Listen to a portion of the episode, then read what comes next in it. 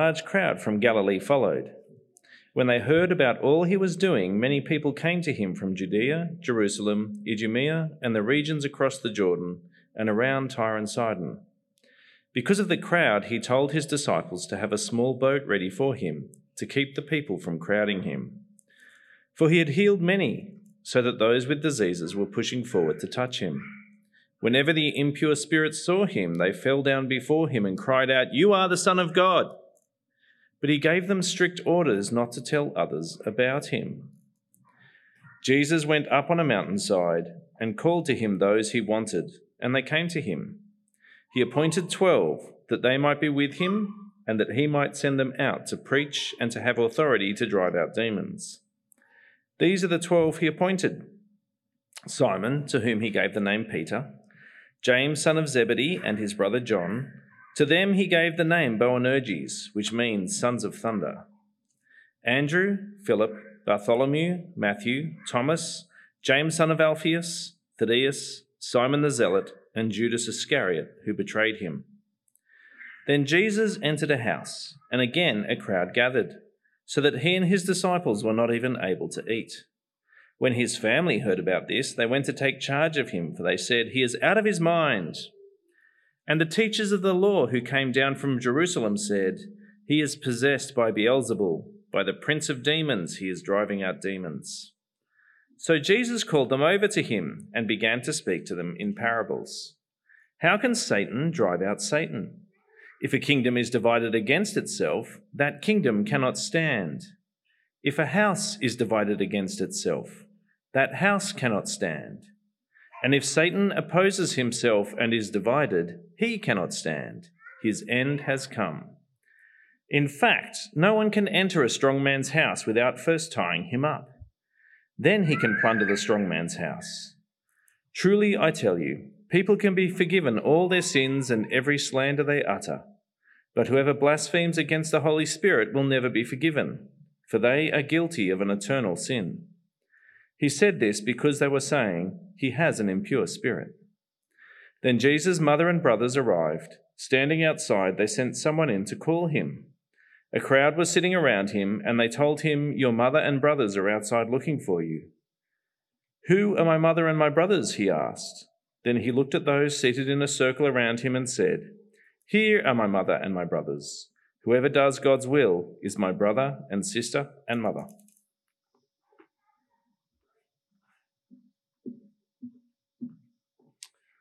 Please keep your Bibles open Mark chapter 3.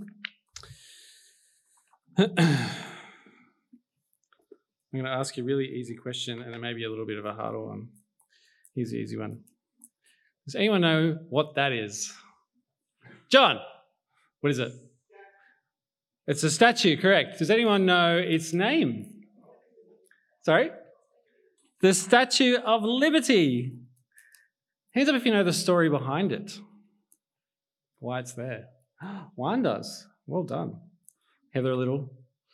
John does. Okay. I didn't.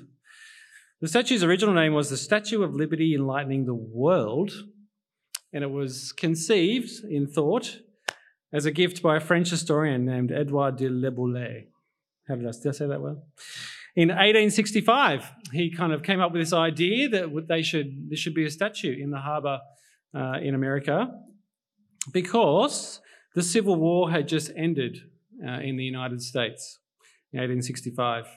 And to honour the United States' new ideals of democracy and freedom for all people, including Afro American people, um, they wanted to put up this statue. So, this statue is a symbol of freedom and democracy in America. And the idea is that boats come into the harbour and they see the statue standing there and they go, oh, this is a place where everyone is free and everyone is equal. Um, the American Civil War was fought between the northern and southern states of America in a bid to free four million slaves uh, that were in, enslaved in the southern states. Abraham Lincoln was kind of one of the, the great champions uh, for ending slavery in America. Um, somewhere around three quarters of a million people died in the war. Um, it was horrible. But the northern states were victorious, and four million slaves uh, were freed at the end of the war. And this statue was then erected 20 years later as a symbol of that freedom and that democracy. I wonder, would it surprise you if I was to tell you that despite it being a horrible war, but a wonderful cause, the Bible is clear that not one soul in the world is truly free? Would that surprise you? No one's free in the world, the Bible says. But how can that be? Well, let's find out. In our true story from the Bible today, we see that people are seeking to enslave Jesus. Jesus has withdrawn again to the lake, and the crowds are following him, and they're trying to back him into a corner so they can touch him and get healed, or touch him and get a demon cast out of them. They're using him sort of like a healing dispensing machine, really. And they've come from all over the region, they've come from all sorts of places um, across the region uh, to, to see Jesus and to get a piece of Jesus in a sense. But that's not ultimately what he's on about. He's not ultimately on about healings and exorcisms, although in love and compassion he's willing to do them. Ultimately, he's on about preaching the word. so we saw there in verses 13 and 19, he appoints 12 apostles and he sends them out to preach and to have authority to drive out demons should they inhibit the preaching. I think that's my, that's my take on why they're given this authority to drive out demons, just in case demons get in the road and they can cast them out and get on with the preaching. That's all I'm going to say about the first half of the passage. I really want to focus on verses 20 to 35. If you've got questions about the first half of the passage, um, please ask me later. I really feel like the start of the passage is a bit of a summary, and then we've got the calling of the 12, and then we've got this really fascinating and interesting passage about binding Satan. But the first thing we want to see is the way that people are trying to bind Jesus. There's a sandwich on the screen. Mark loves sandwiches. He loves what has been referred to by kind of commentators and experts as Markan sandwiches. So he'll put kind of two ideas on either side of one big idea. He does it all the time, and he's done it here in these verses, and I wanted to show you his sandwich. It's a tuna sandwich. You can see um, the bread there. So you've got the verses 21 to 22 and verses 30 to 31 are really similar, and you've got this story in between that kind of contrasts what's going on in the bread. The filling contrasts the bread. I'll just leave the sandwich on the screen for a little while. So people are trying to bind Jesus, and you might be surprised who it is that's trying to bind Jesus. But look again at verse. So Jesus is going to a house to teach as he does. But in verse 21, his family find out about this. His family aren't there with him, they're back home, but word of mouth or whatever. Um, they see a tweet, I'm not sure. Somehow they find out about this and they go to the house for the reason given in verse 21. They went to take charge of him, for they said he's out of their mind, out of his mind. So they think he's mad, and they go to try to, you know, grab hold of him and say, "Okay, come on, Jesus, time to go back home." Sorry, everyone. They take charge means kind of physically, sort of, you know, arrest someone. Pretty much, that's what take charge um, means. Interestingly, that's what police say when they charge someone. Yeah, interesting. Um, so they go to take charge of him because they think he's crazy. And the teachers of the law agree. Verse 22 the teachers of the law who came down from Jerusalem said, He's possessed by Beelzebul, by the prince of demons. He's driving out demons. They think he's demon possessed. Their parents, his family think he's crazy. The teachers of the law, the leaders of the church think he's demon possessed. Um, all these people want to shut him up. They want to bind Jesus in a manner of speaking. If you then cast your eyes down to verse 30 in your Bibles, which hopefully you've got open, verse 30, um, it says, He said this because they, the teachers of the law, were saying he has an impure spirit. So Jesus said something in the middle of the sandwich to defend himself. We'll have a look at it in a moment. He doesn't, well, not really to defend himself. He doesn't need defending. He's Jesus. Okay, he's the creator of the world, doesn't need defending, but he says what he says, that we'll look at in a moment, to correct them in their error. He's not actually possessed by a demon. That doesn't make sense. He says this to correct them in their error for their own good. And then verse 31, Jesus' mother and brothers arrived um, to attempt to take charge of him. Standing outside, they sent someone in to call him, Go and get him, would you? A crowd was sitting around him and they told him, Your mother and brothers are outside looking for you. So I've got this sandwich. This, um, his family and the teachers of the law want to arrest him, stop him, shut him up, get him out of there. Of course, he's crazy, he's possessed by a demon. They're trying to bind him. Um, but look what he says in the middle of the sandwich. Jesus explains to them he's not demon possessed. You can't bind him, you can't shut him up, in fact, despite what they think. And he explains that all people are enslaved. Verse 23 Jesus called them over to him, began to speak to them in parables. How can Satan drive out Satan? If a kingdom is divided against itself, the kingdom can't stand. If a house is divided against itself, the house can't stand.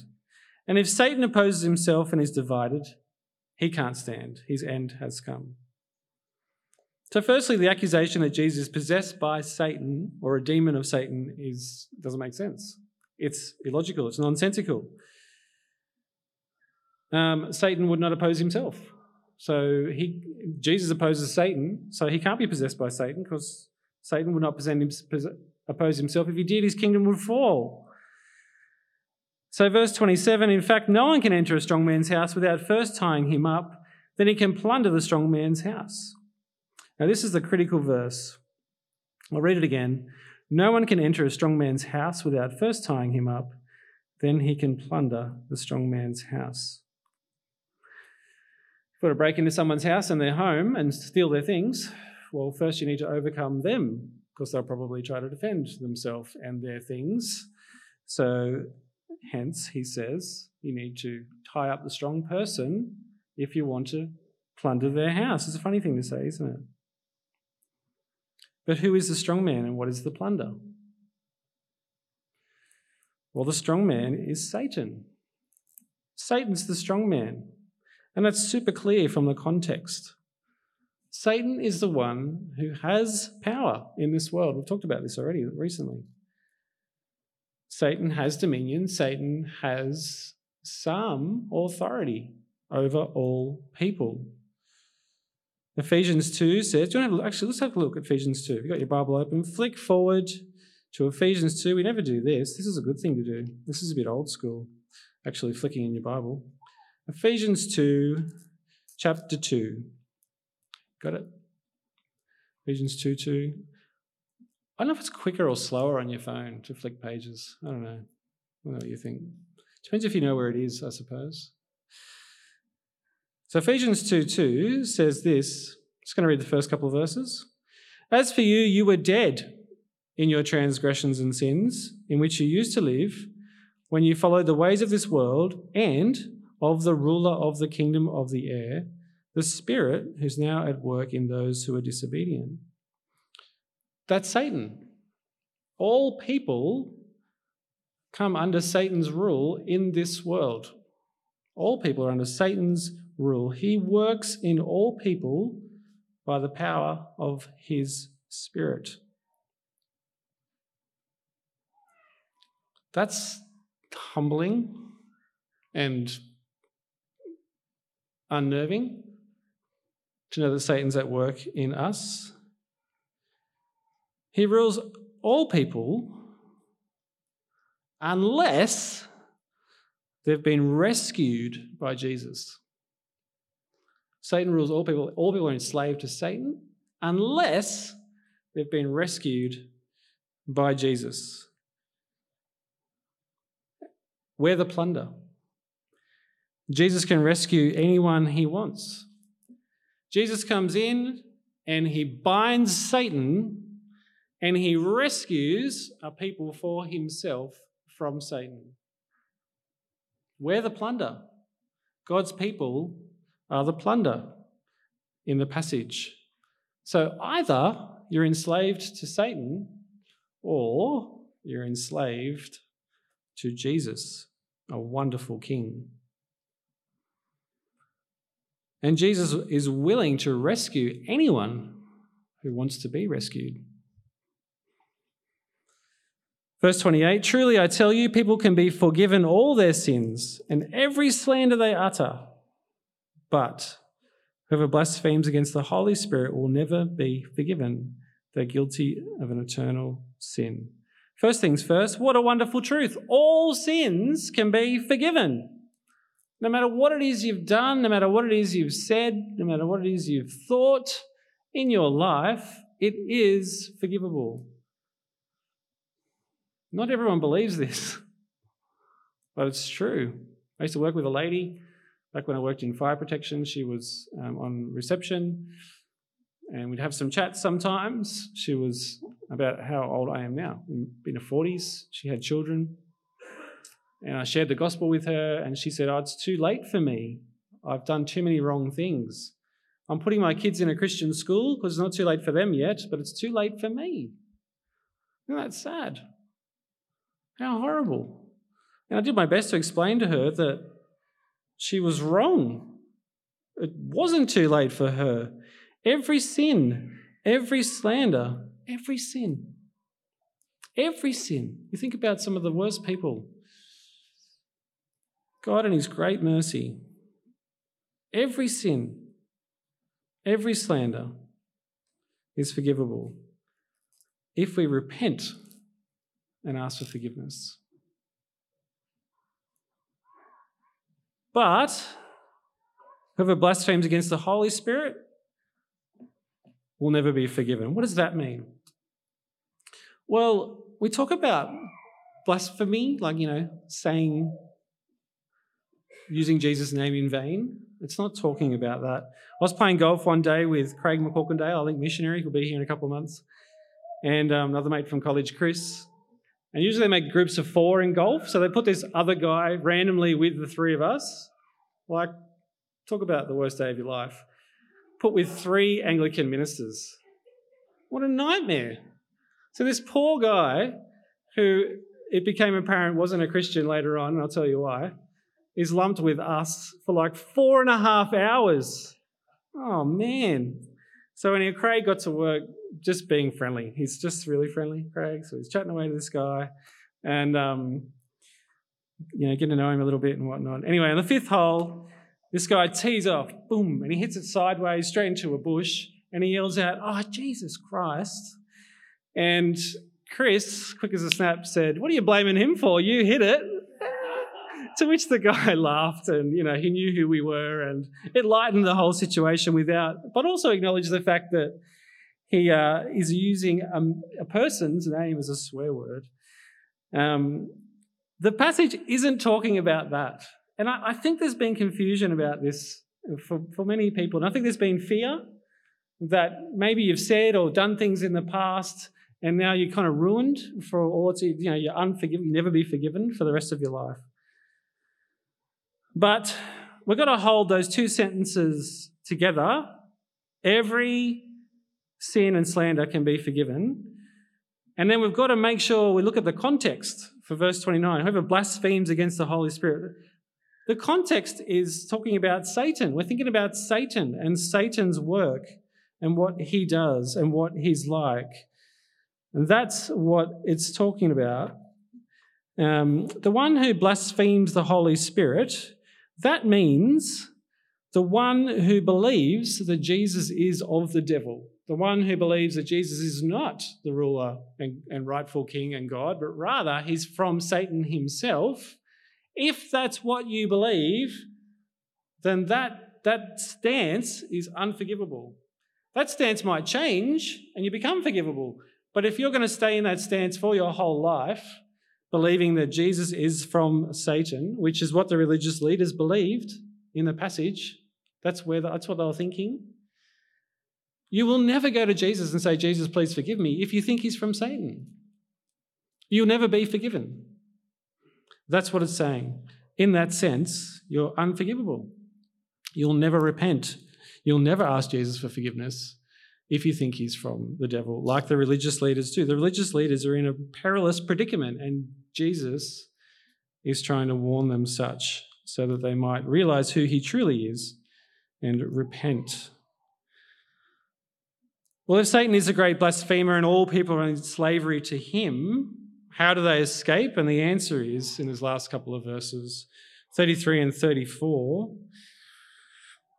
Jesus told these mothers and brothers have arrived to take charge of him, and he says, Who are my mother and my brothers? He asked. Then he looked at those seated in a circle around him and said, Here are my mother and my brothers. Whoever does God's will is my brother and sister and mother. In order to escape God's escape Satan's family, we must repent and trust in Jesus. Submit ourselves to him, listen to him and do his will. How do you know if you're enslaved to Jesus rather than Satan? Well, you desire to do God's will. If you in your heart, you know, want to do God's will, you might struggle. You might get trapped in sin. You might resist. But if your heart of hearts, you really want to do God's will, that's a sure sign that you're a follower of Jesus. That's a sure sign that the Holy Spirit is at work within you. That's how you know. If every day you get up and you consciously want to live for Jesus, despite your struggles and stumbles, you know you are following Him. When Jesus died on the cross and rose again in glory, he bound the strong man. Satan still is at work in the world, but he's kind of he's limited in his ability. He's bound. And one day when Jesus will return, he'll be defeated once and for all and cast into the fiery lake of burning sulfur. God rescues all who come to him and reach out their hands and ask for forgiveness and submit themselves to his rule instead of the devil. What does that mean for us today? Well, the scary truth is that Satan is real. And he's at, he is at work in our world. And he is, he is at work. I haven't got my, I lost my card already. It's on my chair. He is at work in our friends' and families' lives who don't yet trust in Jesus. He's, he's, they're captive to him. And that's a reality.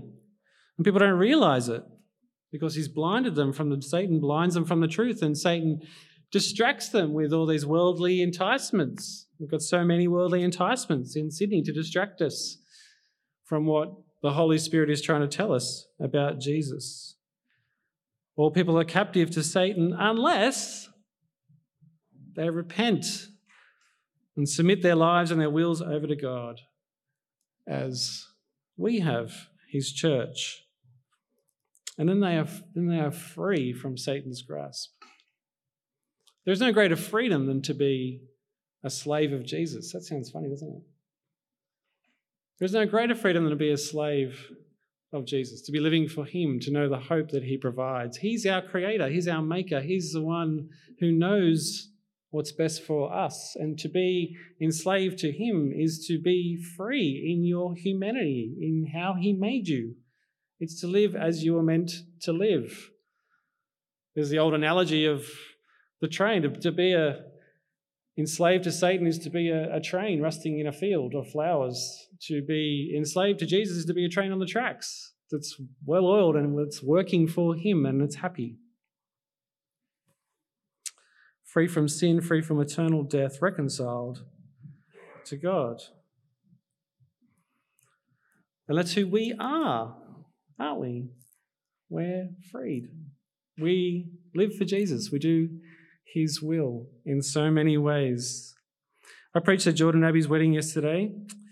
Um, and in my sermon, I quoted Matthew 25, the, which is the story of the master who has the three servants, and he, he gives one of them five talents or five measures of money, and he gives another one two, and the other one one. And the first two go and they double their money, and they come back and they go, We've worked hard and this is what we've done. And he says to them, Well done, good and faithful servant.